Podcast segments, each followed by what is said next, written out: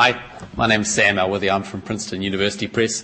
Very pleased to be uh, co-sponsor these three lectures by Professor Sydney Brenner. Uh, last night he began.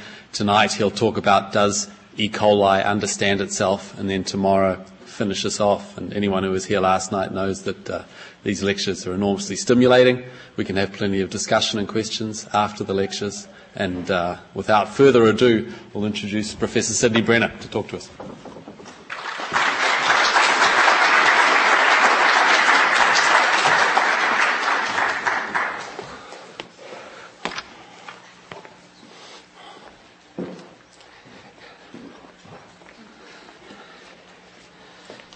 Well, thank you very much for uh, uh, coming tonight. Uh, and the subject I have, the title is meant to be very serious, although you may think it not to be. Uh, since we would like to try to understand how a bacterium works, we can ask the question, does, does the bacterium understand itself how it works? Because then, if we got an answer to that one, we would know what knowledge we have to have in order to put ourselves in the same position as a bacterium. Now, let me just say what the problem is so you get the idea of scale. So here's an organism, uh, dimensions about a, about a micron in length let us call it a cubic micron. Uh, its volume is about a femtoliter. Its, mass is about a femtogram, a femtokilogram. So a femtogram. So it's very tiny. We know that there are about 4,000 genes making 4,000 proteins. And basically, for the purposes of what I'm going to talk about, we can view E. coli as a kind of factory that makes chemicals out of other chemicals. Because E. coli can make itself out of essentially a carbon source, which is glucose usually, ammonia as a nitrogen source, a few uh, other simple things like sulfate and phosphate. And from this, it can synthesize everything that it needs to make E. coli. Right? And we'd like to know how is this controlled, how is it regulated? The first thing we could do is we could go to a control engineer. We'd say, look, we got this factory this factory has got 4,000 reactors in it. Uh, the reactors produce products, and at the end of the day, everything is run in, in a steady state, so it's all regulated. So please could you tell me how can I control this factory? Now you will find that if you ask a control engineer, he would take the following view. Well, I would put uh, a probe into each of these reactors so that I can make some measurements of rates of reaction, of temperature, and so on. I would bring all this information to a central computer. Uh, the central computer would have an effector organ which would go back to all these things turn the valves, raise the temperature, change the pressure, and then I would have to perform some kind of optimization computation in order to deal with fluctuations and compensate for them in order that this could go on. And you will find that most control engineers would say, you never get this to work properly because it is too complex. And in fact, it turns out that there are no computers powerful enough to do this because most of their computation is concerned with their own administration. In other words, they have to have priority calculations to know what to deal with first. And in fact, the self-administration of such a system is a huge problem. And in all of these complex systems, they, they are metastable in the sense that small fluctuations can either drive them to explode to value one or, or they die to value zero. But, I mean, E. coli does it, and of course, we left out for our control engineer the fact that the entire factory is copied and duplicated every 40 minutes. We thought his, his brain wouldn't be able to cope with that problem as well. But it does it, and so therefore there has to be a solution to this. And the interesting question is to ask, given such systems, what sort of solutions are there? So, you'd have to argue, as I did, that E. coli must have a way of computing the optimum and what does it have to do. And so we are immediately say, we are immediately confronted with a problem which is, if you like, the architecture of the computation that is performed. And how can we deal with it in these terms? Now, what E. coli does is the following. It saves itself, it divides itself into subsystems, eh, such that each subsystem is independently regulated. It also does the following. Instead of the multiple parameters that have to be measured, which you could think of as all the small molecule intermediates, each subsystem only makes one measurement. And the way it makes the measurement is not to have an elaborate, elaborate diagram of pipework as a chemical plant might have, but to use a broadcast system. Because at that scale of things, the fundamental event is a molecular collision, which is very fast. And the thing that makes everything different is the notion of an active site. So that one has an enzyme, one has a protein, which is tooled really to recognize one thing. So most of the time, a given signal, which is a substrate in this case, is colliding with the wrong molecule. Most of the time it collides with the right molecule. It's in the wrong place. And only a small fraction of these collisions result in a recognition. That is a character of context sensitive broadcast systems, are very cheap, which is to put every molecule everywhere. And at that scale, that's what diffusion does.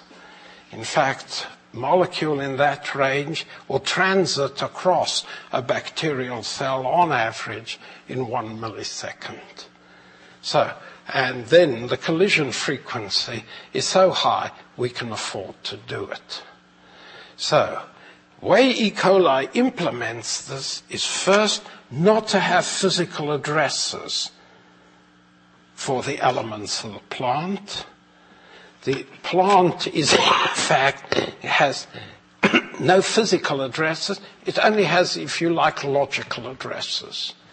In other words, everything is thrown off, and so carbon dioxide can be compiled, com- uh, colliding with the protein tryptophan, histidine, any one of the 500 things, but only one of them is meaningful for that protein. You don't have to wire it up.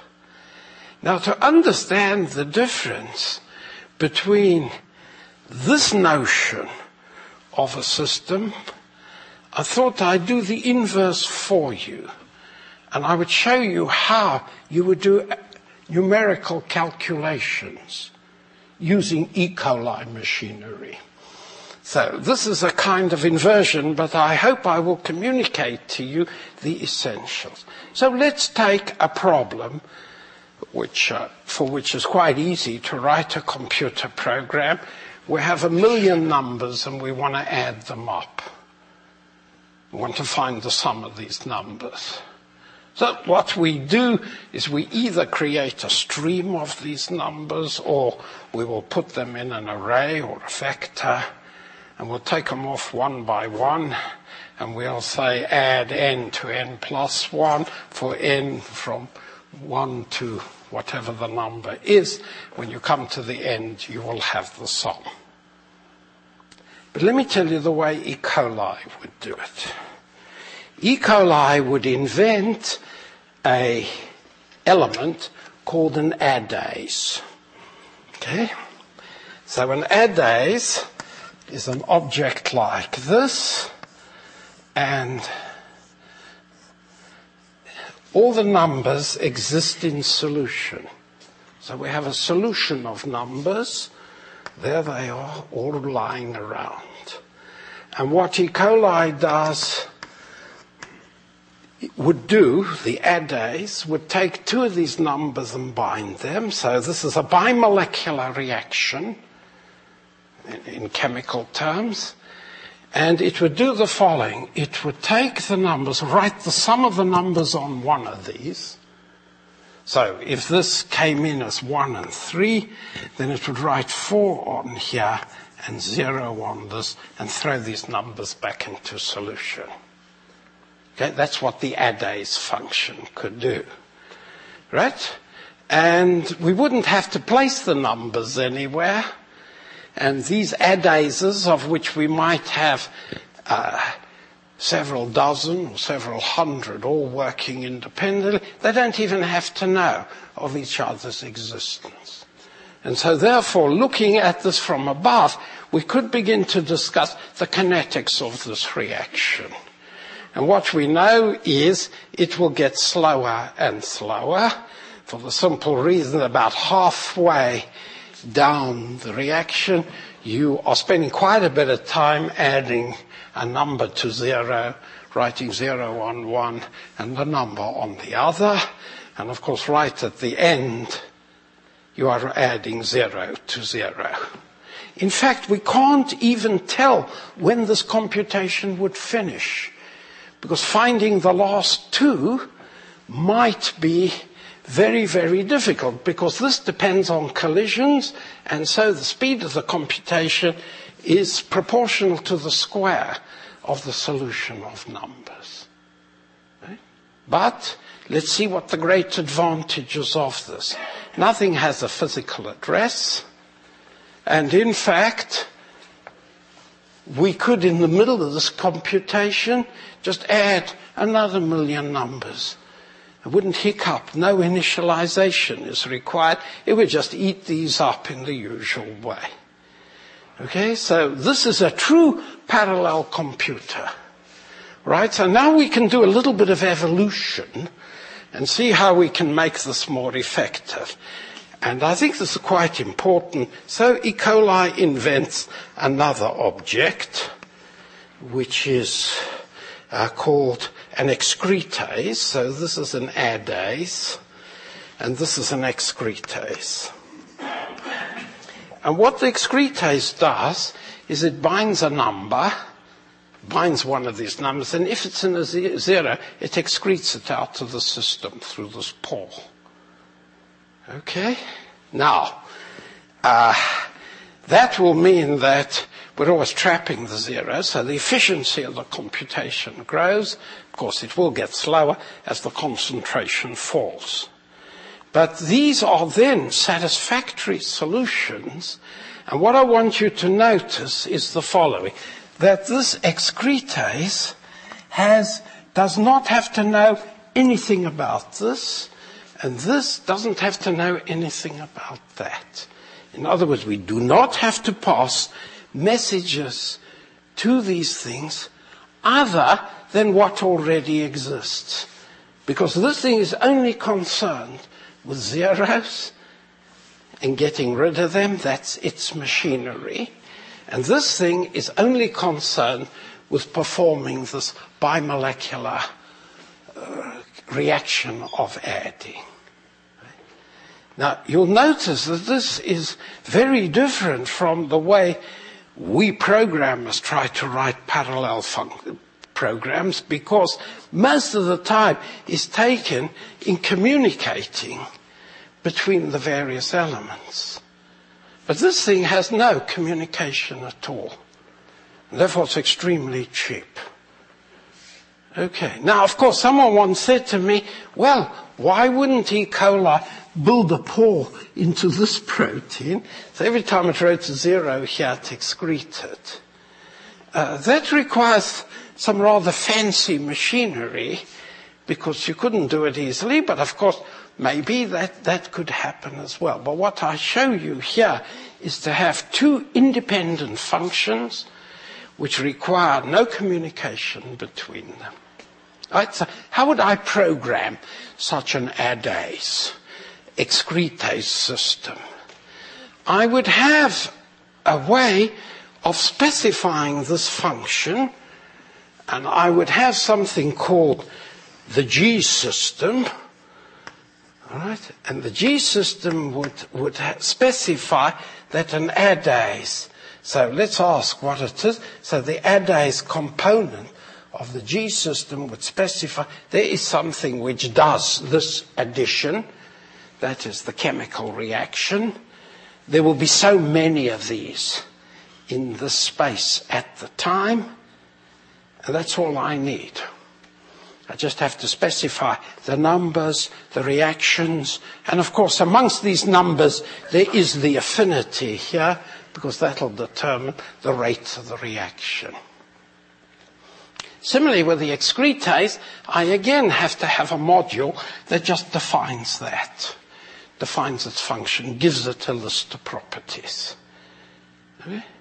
And therefore, when I embed this in this environment, all I have to do is say go. You know, get on with the job. When it's done its job, it'll get slower and slower. Then when new numbers come in, the same thing can just go on. Right? So if you look at this, this G system is of course what the genes do. They will specify what this is. Okay? And therefore, once having done that, this will run without any further control information. Now I can do lots of fancy things with this because I can add more functions to it. So notice the difference between having physical dresses, orders of reaction. You do this the way we human beings write pro- programs and the way E. coli writes programs. Right? E. coli, I reiterate that none of these functions require the overhead, the enormous overhead of communication. They simply share this communal pool. Okay. So, it's very easy, and it is a fact, that if you take these biochemical processes, and so we would have these here, so let us just say this is a set of, doesn't matter what these functions are, this is a transformase, it takes little a and B, and it combines them to give you C. And this one, which needn't be anywhere near, will pick up C and transform it into D. And this one then will pick up D plus E and turn it into uh, X. Okay. And those functions are written in the G component of this computer and simply specify essential features of these. The, the, affinity constant, the rate of the reaction, and the number of these elements. That's all we have to write. Okay. Now, it so happens that the way E. coli deals with this is that the termination of this is in fact feeds back on the first enzyme of the pathway and inhibits it. So it's a negative feedback. So when this falls, this valve is automatically opened. When this rises, this valve is closed. That is very common. So it's local regulation. Furthermore, if this can't cope, and we still need to have more, there is usually this component regulates, in fact, how much of the protein you synthesize. In other words, the parameter n, the number of molecules of each thing, is in fact regulatable by this end product. So we have local regulation, and you now ask, how is the global optimum performed? The global optimum is simply then globally limited by supply of components. A, we've now done a thing by employing certain things, all of which can be written as properties here because this feedback inhibition site is another one of the specifications. It says, I've written here something, so this only worries about X. It doesn't have to worry about anything else, nor of any of the 500 other molecules that lie in the cell. Okay? I mean, I think computer systems are known which do this. They are not written in the imperative. They don't say do.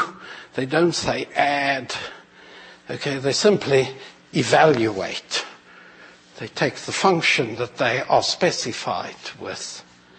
Okay. Now, what I would like to say, if I knew all those numbers, okay, that is, I have the remarkable thing that it is possible in the real world to write a number in terms of a DNA sequence. That, that what it does, it's a trick, it's a DNA sequences, which specifies a protein, which can bind this component at a certain affinity. Okay. And let me just say that it follows that I could design this system then in the following way that it could be run without any outside central computation. All the computation is distributed. And that if I wanted really to understand how E. coli understands itself, then I would say, well, we simply represent the entire system as a matrix. Up here we have uh, the list of small molecules, A, B, C, D, etc., maybe 500 of them. And over here we have the enzymes. Right? And for each enzyme, we can write it as an equation. So this enzyme takes A plus B and makes C. Okay? So what it does is, if there are n enzyme molecules in a kind of t- unit time, we can say what this performs is minus Na minus Nb, okay, gives us plus Nc. Right? And then we just fill out this chart. So this enzyme, we would just write down minus N. A minus N minus N plus N, right? And then, so we would run this, we would let each enzyme, each enzyme, these rows of this matrix would simply fill in these columns with minus n plus n, whatever that n is, because the number of enzymes is specified. Then we would have a sweep down the columns, and we would just add up all the A's and so on, and see does that come to whatever number that comes to. That's the amount of change. Okay? And that would be the steady state. We'd have to make no global calculation so that E. coli is an organism that understands arithmetic. Right? Now, we might ask ourselves, how can we prove this? How can we prove that that's the way it works? And there's only two issues here. And so what I want to do is to tell you about experiments that are Gedanken experiments, and they could be done now. I tried to do them 20 years ago. So, suppose I said, let me see how this system can deal with completely new circumstances. Right? So I want to give E. coli a problem it's never seen in its life before. Because of course, if it's a problem it could have seen, then everybody would say, oh, it's got a memory of that, and it just evokes it at this time. Okay. So the problem I proposed giving E. coli is to grow it in heavy water.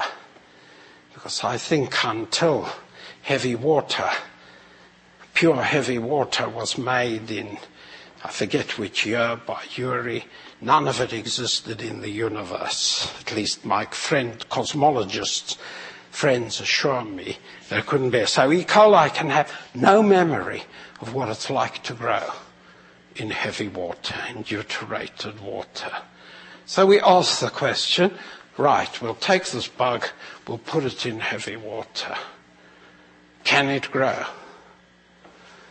And the answer is yes, after a bit of fumbling, where lots of things change in the cell, E. coli emerges, growing in a new steady state. Okay? And it's growing um, with a generation time three times slower than it does in the proteon, in the protonic world. And it turns out that per gene, it has three times more RNA, that is the plant, and three times more protein per DNA.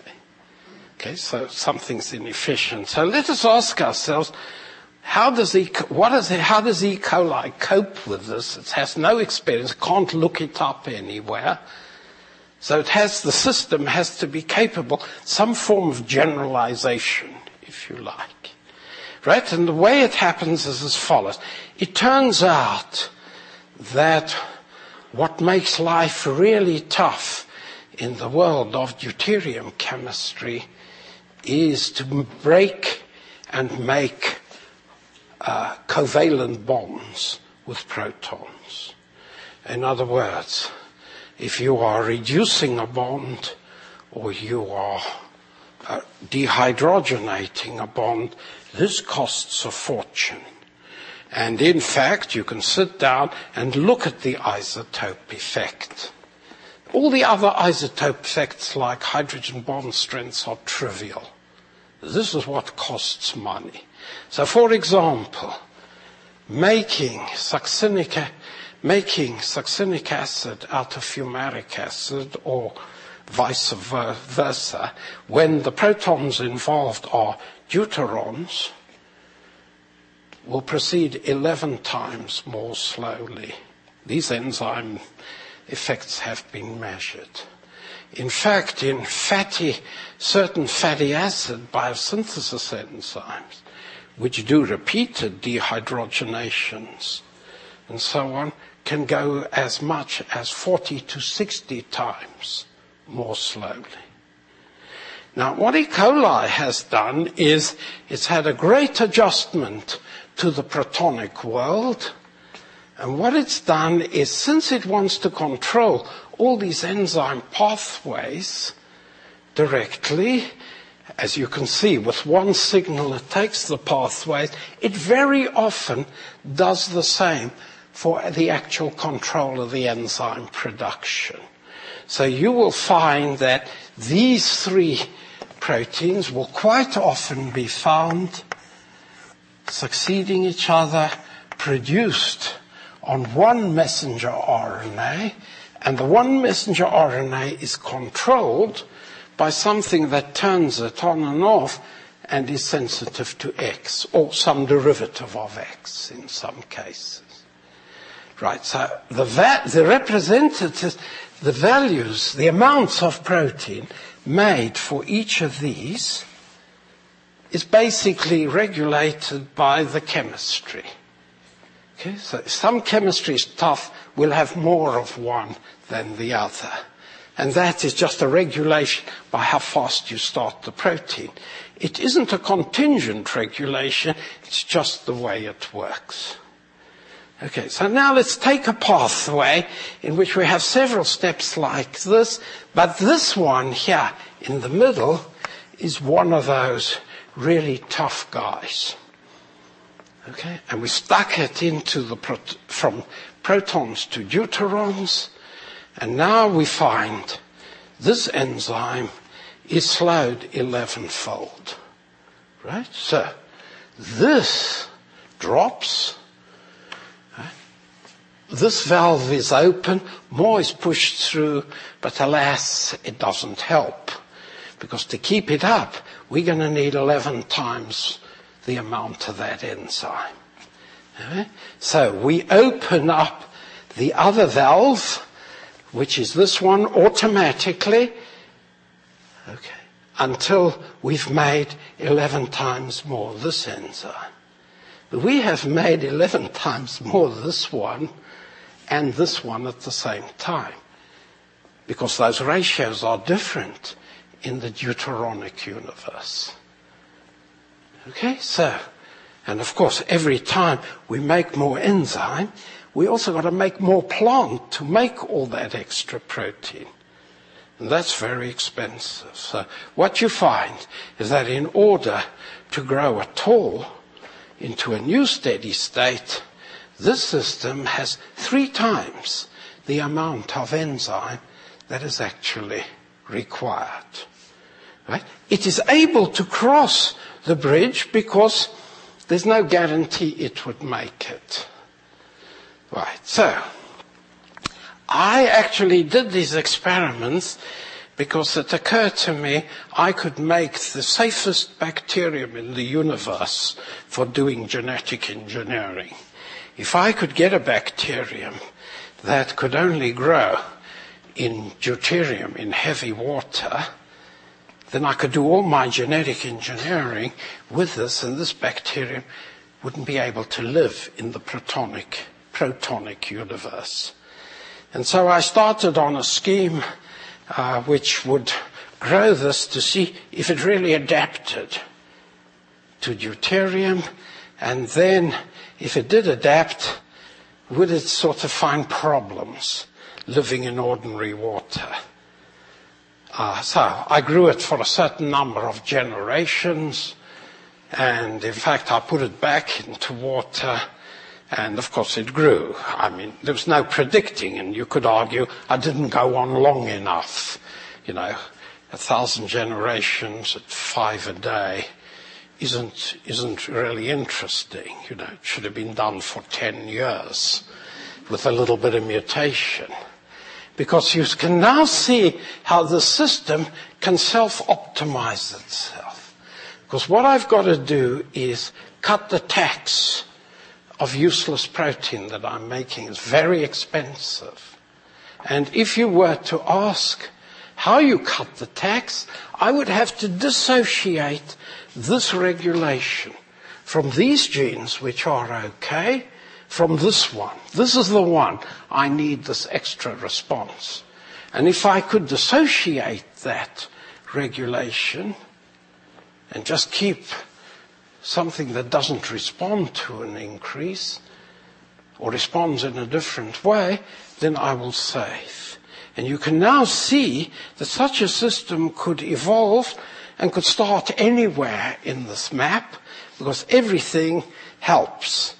In fact, you could predict that if you started to look at this, the path would be different. The evolutionary paths, they could land up in many, many different states by many, many paths. Because you'd have an increment which is totally linear. Because no sooner do you make less protein, all right, and you can prove this quite easily by showing the following, which I've done, which is I say, right, I will give you one of these components for free. You don't have to make it out of deuterium. Right? How does this change the rate of growth? So for example, I can take one of these pathways and just feed it the end product. It actually has been done, and it doesn't matter whether it's deuterated or hydrogenated, it's the same thing. So what I do is, all of this becomes unnecessary. All of it will be switched off because the end product is now saturated. The gene thinks it's making enough. It hasn't got to make anything. And so I can have everything else deuterium except that. And I can ask, what is the value of improving that component, that sector of this economy? Okay. In terms of the growth rate. You can do these measurements. And uh, one can therefore also use this method in principle to discover where things have been improved, if they are improved. So if by chance, uh, let us say this is pyrimidine biosynthesis, where there is in fact one of these uh, dehydrogenation steps, and if I got in my improved bacteria no response to added pyrimidine, I could then say, I have improved that. So the fact that one can make these measurements, the fact that it crosses this, shows that such experiments are possible and that this is something E. coli can adapt to and in fact is generalizing for the deuterium world something that it's not experienced before, but its structure can cope with. Right? Now, finally, there are some papers which actually show that I can take a new, a modification of an amino acid, in fact, trifluoroleucine, right? and I can give this to E. coli. So this means I change all the leucines everywhere. It's this new component. Sometimes it'll have no effect. Sometimes it'll have a major effect. Right? The system will take care of this because it will adjust each protein. So this is like the deuterium effect, except it's on the protein itself. And what it'll do, it will adjust the ones that are bad for certain proteins, then we'll just make more of the bad proteins to try and adapt to it. And uh, there, are, there is a paper, again a very old one, which shows you can get E. coli to grow in 100% trifluoroleucine. It grows three times more slowly, it has three times more RNA and three times more protein for the gene. So there are two cases, one where we make unpredictable changes in the logic of the, in the structure of the proteins, and the other where we make unpredictable changes in the structure of the substrates. And we can show in both of these cases how the bacterium deals with it. So, this succeeds simply because everything is kept distributed. There is no central computer. There is nobody, a master program, creating a global optimum. The global optimum is built bottom up and it's self-regulating. And as you can see, it is quite cheap. And what is optimized in evolution are the nature of these properties here. Okay, so if you want me to say, do I understand after this little talk, do I understand? I hope you will agree, you also understand how E. coli copes with the seemingly intractable problem of controlling 4,000 independent reactions because there isn't a program to control it. It has been grown bottom up. The communication things are minimized simply to these recognition sites. So if I were to write the logic of the system, I would write it in terms of recognition sites. Okay? I don't have to deal with a big interaction program because for this biosynthesis, it is more what these, my numbers are doing and who recognizes these numbers and how they deal with it. Okay, now I think that that's a fair description of how we should go about analyzing this. And you ask, is this a good way to simulate E. coli? I mean, what has happened to partial differential equations here? Uh, I will start from the basis that once, a long time ago, Jack Cowan showed me a big inter- integral differential equation, and he said, That's the way your brain works. My answer was, Jack, it may be the way your brain works, but I know for certain mine doesn't work this way. And I think coli just adds integers and subtracts integers. Is completely, it's done in a linear system. Of course, there are very complicated things built into this in the terms of protein structure. So, when people say, we have this genomic data now, how are we going to use it to understand function? You will see from this simple thing, I will ask myself the following question. I'll ask the question the other way. Right? I would have to say, what is it do I have to know about the system that I could set up a simulation? Let's say my simulation is that sort of balance sheet in which I write down these equations, these numbers, I add them up, and I got going, and if there's a fluctuation, I can watch how those numbers change. It'll all be automatically responded to. And so I can say, well, I need the specification of what these things do. Right? So I need to know that for each of these 4,000 gene products, this is what they do. This one adds A to B to make C. It does it at the following rate. Okay? It also, there is so many of these molecules in the cell that's all I have to know. So the question is, could you get those numbers from a DNA sequence? That's the issue. Can you get those numbers from a DNA sequence? Can you read a sequence and compute the Km from it, the affinity constant? I mean, I'm not sure whether that calculation is at all possible in general terms, whether it forms a soluble problem, but I can tell you that today you can't do it. No one can do it. Okay, because there's a lot.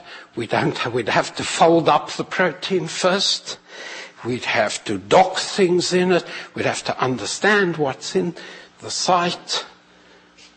And so, for this purpose, the genome is, is not essential. We don't have to know the genome.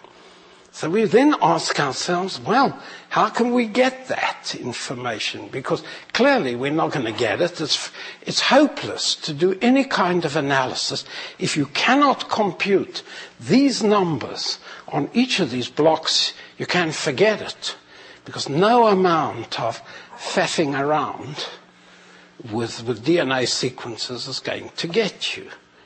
So the best thing then is to measure the numbers directly. I mean, we're still allowed to do measurement. So we would measure all these numbers. If we can't calculate them from the sequence, we would have to measure them. And so you now discover that in fact, and it's logically correct, you see, because just ask yourself, I am getting those numbers from the sequence, okay? But I have to use a bit of analog computing. So for example, if I had a bacterium that was completely extinct and I just had its genome, I could read the genome, I could synthesize all the proteins chemically in a machine. So it's a kind of analog computer. You can imagine I make a machine, machine reads the sequence, it puts the amino acids in, and I make an automatic synthesis. Okay? And then I take the product of that and measure it. In other words, the protein is then, the polypeptide sequence is then an analog computer which calculates these numbers okay, from the gene sequence. So it's logically correct, but I have to use this analog. So of course I've, I've got them already calculated, so to speak, pre-calculated in this book, and so I would, I would then proceed uh, to make these measurements. And of course, once you say that, then somehow the problem becomes a bit trivial. And in fact, if I knew the changes, I could sit down and calculate. If I knew that a deuterated substrate is 11 times more slowly, I can calculate for you now, knowing all the flows through the system, how much those enzymes would increase when I grew it with a deuterated substrate. Okay? And therefore, that is the test of the machine. So if you like, you see, it's again the same problem as I think I mentioned. It's the income tax problem. To evade uh, the problem of, of knowing how to regulate this huge complex plant, E. coli has avoided it. Okay, what it's done is it's delegated the control, it's used the hardware in a very effective way, it's used molecular collisions, so it hasn't got to have physical addresses, it hasn't got to have the Detroit plan of an assembly line, it can have everything bumbling around in solution, but only because of this active site which of course what nature has worked hard to produce, then we can minimize this effect. So the lessons are here seem to me to be obvious that you do not start with genomes and say, what is it? How can I get the information out of the genomes? You start with the information, the data you need in order to understand the function. And you simply ask, what is the best way of computing this from a genome? And today, I will tell you it is much better to go in there and measure it directly. To this day, it is impossible to discover for any one of these proteins how many molecules there are per cell. Because nobody measures it. And clearly on any simulation, as you will see, that's a number you have to know. You cannot deduce that number from the sequence itself. So the sequence is an inventory, but the properties we need are not implicit in the sequence. So therefore I deduce that that's a futile occupation that we're going to find some magic program that is going to deduce it from the sequence itself. If you like, the sequence is the existence statement. It just says, there exists the following elements. And now, in order to manipulate their properties, because we cannot calculate them at the moment from basic sequence itself, we have to make measurements. Right. So, I think this raises another point uh, which I believe is very important to consider in the so-called post-genomic era, where we're going to do it all in this way, is uh, is the question of the organization of the system. Okay. Now, it is, as you will see, you have to go to people who are specialists and who deal with this thing in the man-made world. You see, what we are now comparing is the man-made world of complexity, like a petroleum refinery with an E. coli. Right? So petroleum refinery has had a whole lot of engineers Uh, design all the pipes and the lengths and the temperatures and so on, and then they run the plant with a control program. So it's designed, it obeys different constraints with an evolved system, okay, which has to do it with nobody knowing what the whole looks like. Okay, there's nobody there that's in charge of the globality of everything. There are no supervisors in this game. And it gets that way because, of course, it is a, a, system which evolves so that greed on any part of these systems will be punished by death. We won't see those, those potential solutions where one of these subsystems will eat everything because it isn't going to last. So the thing has to cut the cake, if you like, so that everything is balanced. Well, I think with bacteria, uh, we only have a few states to consider of the whole system because it's essentially things grow. Uh, the bacterium is everything's homogeneous. It's not madly compartmentalized. It is compartmentalized, but not excessively so. But when we come to more complex organisms, we will have problems that you will see tomorrow in which we have different cells all cohabiting the same organism as well as different systems with inside those cells, different interactions between those cells. And I think, as you will see tomorrow, we have to get a good idea of what can you signal. It's true we're now going to be talking about signaling information, but what are the characteristics, the fundamental characteristics of these signaling processes. And we've done a lot in the bacterial case, and it's worth study. It's worth study to see how there are gadgets that can convert a hyperbolic Uh, binding constants into delta functions by the use of molecular cooperativity so that you can get a response, a sharp response over a much narrower range of concentrations. It's called allostery sometimes, but in fact it is just a gadget that says I can make the response instead of continuous over a range of concentration sharply defined. And I can move that response to different levels. Okay? And technically, you can ask yourself, well, how many levels can you sense? I mean, what is your, what is the range of this? And what I think is necessary to do is to just look at the gadgeteering that living systems use to engineer signals.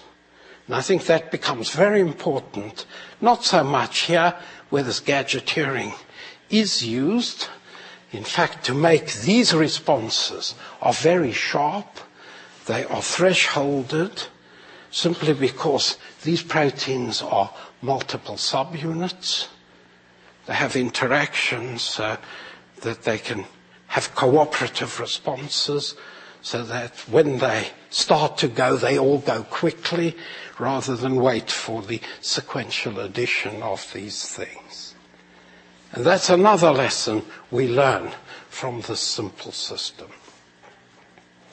Well, uh, if you think I've just made the problem vanish, and there's nothing more of interest to discuss about this except to make the measurements, uh, then I think that that's probably, I've served my purposes, because I don't think there is a problem here. I think it's all solved by integer arithmetic, and the only problem that would be wonderful to solve is if I could read off such things as rates of chemical reactions, such as binding constants, if I could read them off the DNA sequence. Because only then could I compute behavior and function from the genome sequence itself. But I believe that computation may even prove to be insoluble and that we'd better use the analog computer which nature has devised and make the measurements on the prophet. Thank you very much.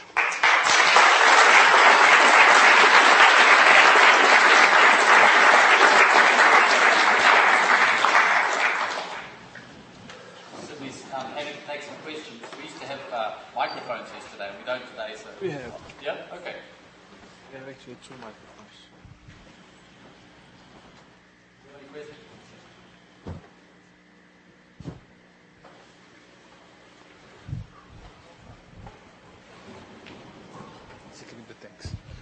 I just wonder, isn't this oversimplification? I mean, you can grow E. coli with different carbon source, for example, get very different rate of growth. You Yeah. never see this in the genome. Even if you could calculate KD from sequence. Sorry, I didn't get the question. Could you repeat it? You put in different carbon sources. What I'm saying, this is oversimplification, both because expression will change according to what you put in your media, and because if you put, for example, different carbon source, we get different growth rate. Okay? Yeah. And we'll never see this kind of effect on the DNA sequence. Well, you can't, you can, you could in principle get it from the DNA sequence, but it doesn't affect it. Let me give you an example again from the deuterium case. If you grow this bacterium in acetic acid as a carbon source, in deuterated water and acetic acid, the way acetic acid is assimilated is there's a chemical reaction to join two of these to make succinic acid. All right? And you can say, what is, and that's a tough reaction, has a very high isotope uh, effect. Okay, so bacteria will grow in, deuter- in deuterium plus acetic acid. They will grow, and that's deuterated acetic acid as well. They will grow with a growth rate of I think it's 14 hours doubling time. It is exceedingly slow. So all we say, okay, we'll give you succinic acid directly. Okay, then the growth rate goes up to eight hours. Okay, so the value of that, to cross that step, it's just the same as the quenching there. And I could, in principle, take each step and say, this is the difficulty in deuterium, and I can measure it because of the nature of the system, I can just give it free samples of anything and cut off a pathway. And uh, I think that that would be the way to investigate that system in detail and just give values to each of these sectors. But I can tell you that the sector for that enzyme is worth something like six hours of doubling time. It is so difficult to cross.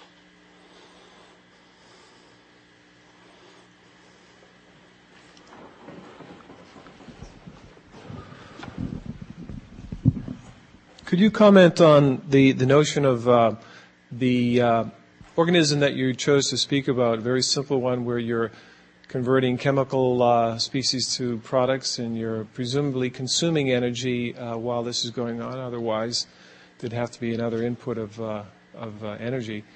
Um, what you're creating something here, you're creating these machines uh, or an organism in this case. Uh, so, does biology have a sort of a, a unit of energy, if you will, that must be expended to create a unit of biocomplexity? Uh, organization, if you want to call it that? Are there different uh, quanta for this conversion for different organisms, or is it a universal for all organisms? I think you're asking a very profound question, which is you're asking for what is the cost in terms of imposing or, you know, of developing one kind of organization. And I think organization is the right, is the right word. And I'm not so sure, you know, it's just energy alone.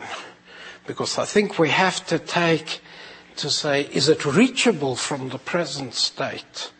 By, by how many mutations is it reachable? Right? Because that is a cost itself that you have to get up to a population size that you can find that event. So I think that that calculation is something we will have to do because we need to say, we need to describe the efficiency of evolution. Right? Whether these paths have been selected because they were the only places reachable from an existing situation. I think it's capable of being investigated. Now, in terms of pure energy, uh, the bac- bacteria have the following thing. They take energy out of packets. That is, there are certain bonds which, when they are broken, uh, provide a lot of energy. But you can't use everything. You can only use from that exchange whatever you can need. So this is high energy phosphate. So for some reactions might take half of it. Okay? And others might only take 30%, but you can't save the other 60%. So it's all in terms of, of just taking a package and using it. Of course, you've got to have more than you need uh, for this thing, but not actually saving on it, because it's the convenience of how, so to speak, you can move this energy around. Uh, the rest, of course, is heat, comes off as heat. So that's not a useful calculation for us because different chemical bonds require different pathways. Sometimes there are different pathways to make the same thing in different bacteria, and we could investigate that. What I think is interesting is, is something uh, which, when I did it, surprised me. Uh, in a teaching in 1965, uh, a course, I decided the best way to get these people to understand bacteria was to set up to see if we could do the economy of E. coli. So the students were divided into teams, and everybody was sent away to look at one of these subsystems and say, how much does it cost to make tryptophan? And another team found out how much it cost to make histidine. Right? Now we knew how much you could get out of glucose in terms of ATP molecules. That's a currents. You can think of these as dollar bills, if you like. And so we could work out how much ATP was consumed in making everything we knew and how much ATP could be obtained from the burning of the glucose. And so what you look is this, how much glucose do you have to burn to double E. coli? That is to make another E. coli. And we took all of these things and to my amazement and the amazement of the students, we could only account for something like 10% of the ATP. We now know where there is a lot of energy is expanded because in the 60s we didn't know that there is a lot of editing and error correction goes on. There's DNA repair there is in fact things pumped across membranes of which we were only vaguely aware there. So it would be interesting to see how better can we do now. I mean, how much does error correction really cost? And we can measure these things. So I think that's interesting. But 30 years ago, we had a huge deficit. We couldn't work out you know, we thought we had all of molecular and macromolecular synthesis done. But in fact, uh, if you look for many things, there is a lot of energy is expended in editing and correcting. In other words, where accuracy is important, it is quite often done twice.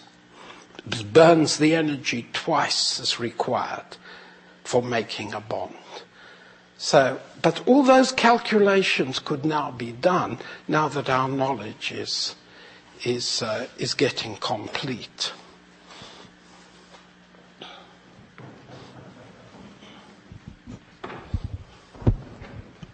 I'm a little bit confused about the nature exactly of um, the the slowdown due to raising the animals in, in deuterated water. Yeah. And I'm wondering if, if this is a, a sort of fundamental constraint, something like diffusion, or if there's something else going on. Because the, the animal should evolve, I, think, in different ways if it's sort of a diffusion effect or, or some other effect. Now, you can prove it's actually due to the chemistry. Because you can actually show it's, that's got to do with a well-known effect that breaking carbon deuterium bonds costs is much more difficult than breaking or making carbon hydrogen bonds. That is just a fact. It's got nothing to do with the fact that PD is slightly different from pH, that the deuterium bond is slightly, is slightly different, stronger than the hydrogen bond, slightly.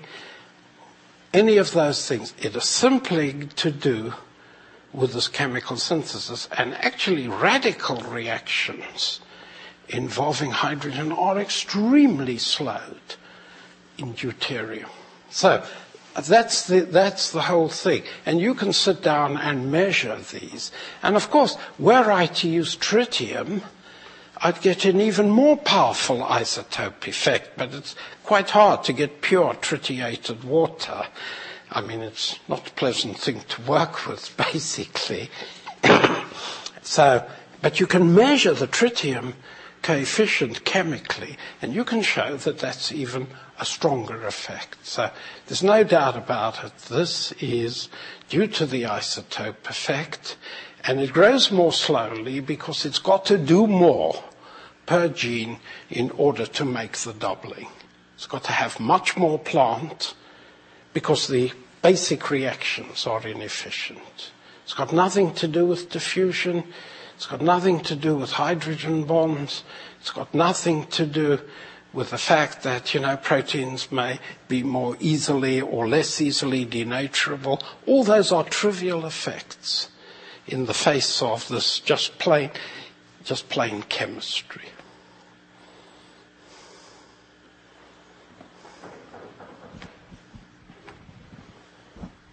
Sydney, since uh, bacterial genomes are small, we have the sequence of a number of them. Yeah.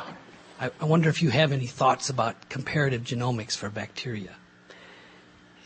Yeah, well, the first thing to, I've looked at this and bacterial genomes, there seems to be, each life of a bacterium takes about two gigabases. See, because many bacteria have alternative lives. They have two lives. I mean, E. coli has two places where it lives. One in the world outside and one in your intestines. And my guess is that there's about two gigabases, 2,000 genes that you need for a nice free life outside where you have to make all the components. And then the other 2 KB is how you live inside this one, what you turn off because you get it for free, right? What you need to stick to the inside of the intestine, or in some cases crawl into animal cells. So I think that that is the the interesting thing is is this, and of course, um, you will get. Uh, if you look at, let's just say, Thermus aquaticus or some of the archaeobacteria, which are free living, have no other life, then you'll find that that's about 2,000 genes, and it's all the standard ones. So people have done uh, the so-called comparative genomics of bacteria. A lot of bacteria have been done. There's a lot of argument about how many classes there are as to whether archaeobacteria should be considered a separate phylum and so on. I think you also see very interesting gadgets there genetic gadgets which have happened in which how bacteria can deal with effectively varying themselves Because how bacteria escape from the immune system is, is a little story all of its own for those that live inside ourselves and animals. Um, I think there is an aspect of bacteria that hasn't been put to use yet. It's just beginning to. And that is, you have DNAs it's been known for years. You have DNAs of markedly different base composition. For example, streptomycetes uh, is 75% GC, and then something like Subtilis or Staphylococcus is right down there, almost at, at 25% GC. So you can vary the amount of GC in a genome. Now, it turns out to be very interesting because, of course, the third positions in the code will respond to that driving. So if you go to streptomyces, most of the third positions are Or C's.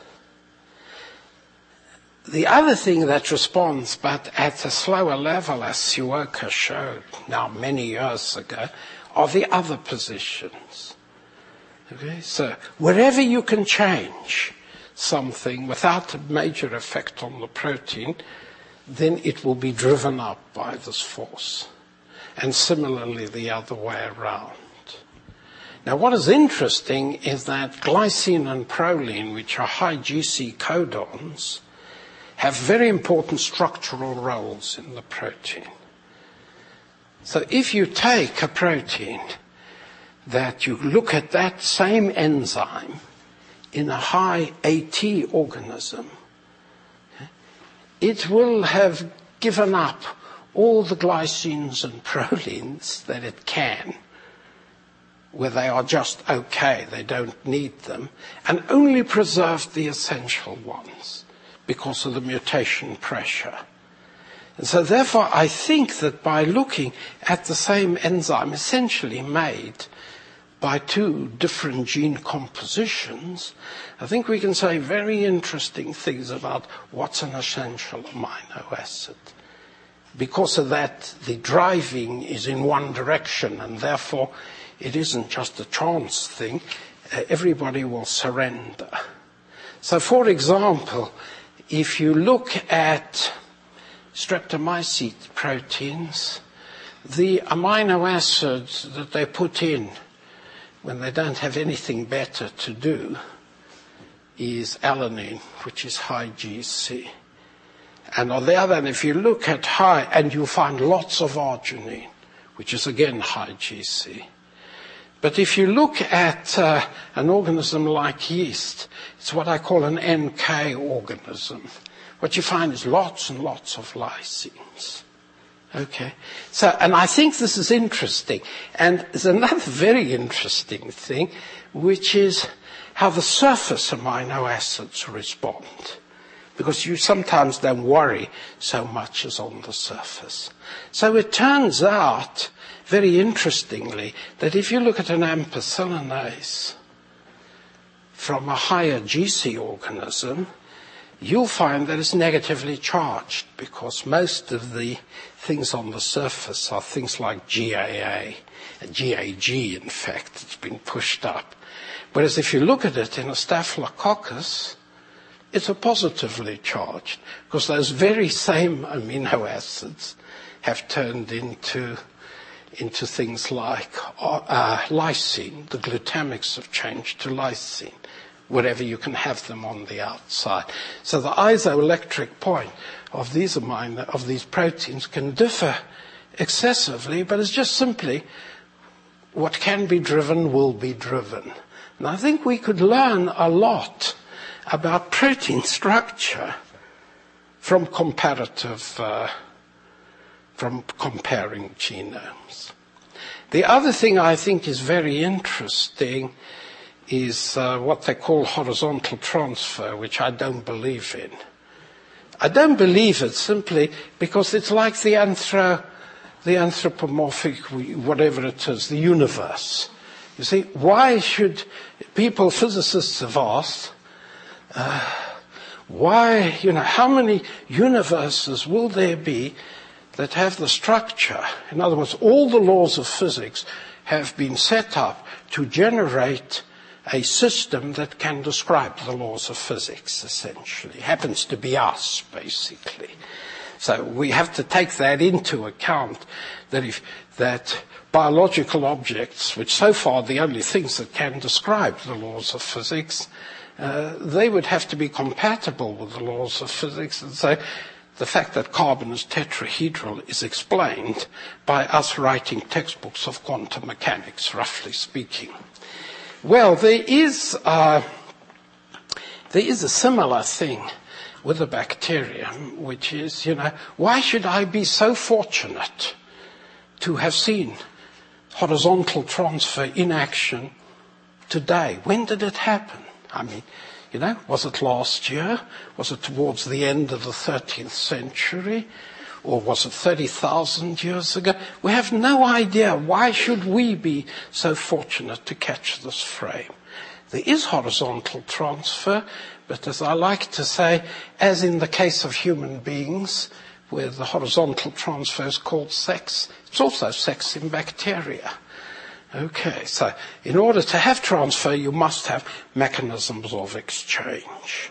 So everything is insulated from everything else. It's just a system.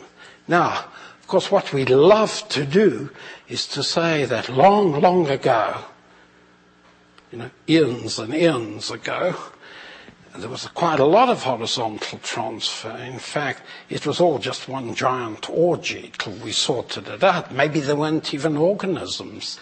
Maybe they were just solutions of molecules absorbed to surfaces.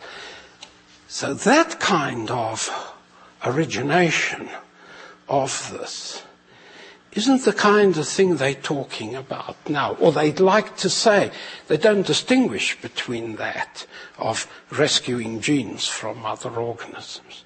We know there is a lot of, of this, and of course it is on the assumption that it hasn't come to the new equilibrium that is set by the mutation. I can show you pieces of genes that, that must have come from the outside because they really haven't come to equilibrium. In fact, we know that they have come because they're on separate elements and being produced. So, what could this mean if it's not horizontal transfer? It's what I call vertical lag. In other words, not all the genes have reached the mutational equilibrium some parts of the genome are growing more, are evolving more slowly towards the new equilibrium than other parts. And we don't know how long we might have to wait for that to take place. There's also something that I think they have misled themselves, which can be shown in a very simple diagram. See, everybody says let's take, we look for things that are outside the statistical, the statistical uh, distribution of base composition because that suggests they come from another organism. So what I have done is the following. I've taken, for a whole lot of genomes, I've taken, there's a class of codons which I call two-star codons, which only have two states in the third position. So these are neutral changes. So some have a C or a T, and some have an A or a G. Right? So we take all the genes in a genome, and we work out the fraction of T over T plus C for those codons. We ignore everything else and we work out the fraction of A over A plus G for the others, like arginine. Okay. Those are the same mutation event. It's, an, it's a transition. The bases are the same except they're on opposite strands of the DNA. Right? And what we do is we take for each gene and uh, we make a plot and So this is for a given gene, what is this parameter? So we'll call it the Y parameter. We plot the Y against the R. Okay? And what we find is we can describe the results by a contour diagram. Okay? So let's just say that what we find is that uh, we have a set of things like this. Okay. So over here, there are genes over here with very high R values and very low Y values, correct? And over here, there are genes with very high Y values and very low R values. In fact, we have all of the possibilities. Now you'll notice that I drew this symmetrically. Okay, so let's look at these contour lines and ask what it means. Uh, we could, just following the Markov processes in here, say, suppose the average is 50%, okay? The amount of T over T plus C is 50%. And just to make things easy, let's suppose we had in a gene uh, 40 of these things. So we have 20 RTs and 20 RCs. Okay, now we have, since this is, the equilibrium is 50%, the direction is the same in both directions. I just chose that. And so at this point, we have an equal probability that this will change to that. So this will become 19, this will become 21. Okay, at that change. Or this could become 21 and this could become 19 at the next stage. Okay, now the next stage, this people will realize is, is a Markov process. And the next stage, the probability will be that this could go back to that, or it's not too different for this to go one step further and go to 18, right? There's not too much a difference in probability. And if you, fact, if you run through the numbers, you will have occupancy of very rare, very rare things. So what you have to imagine is the genes are moving along these coordinates, okay? Going backwards and forwards, occupying these. So that's a diagram. Now, notice something very interesting here is if the gene is at equilibrium, this should be have vertical axes, right? It doesn't mean it has to be a circle. That just says this process has the same properties as this process, which indeed it does have. But if I plotted something else, I might get an ellipse. That's just a scaling function. Now, when you take some of these bugs, you find this, but in fact, you find a tail.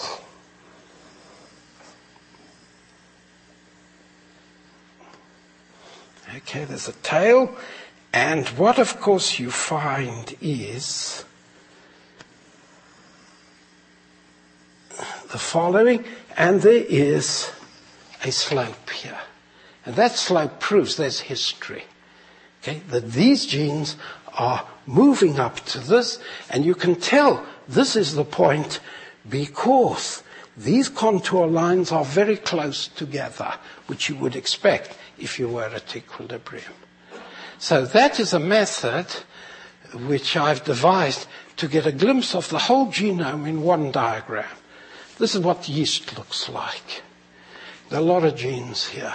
Right? Now, what you can do is take a lot of bacteria at equilibrium and you can just ask who occupies.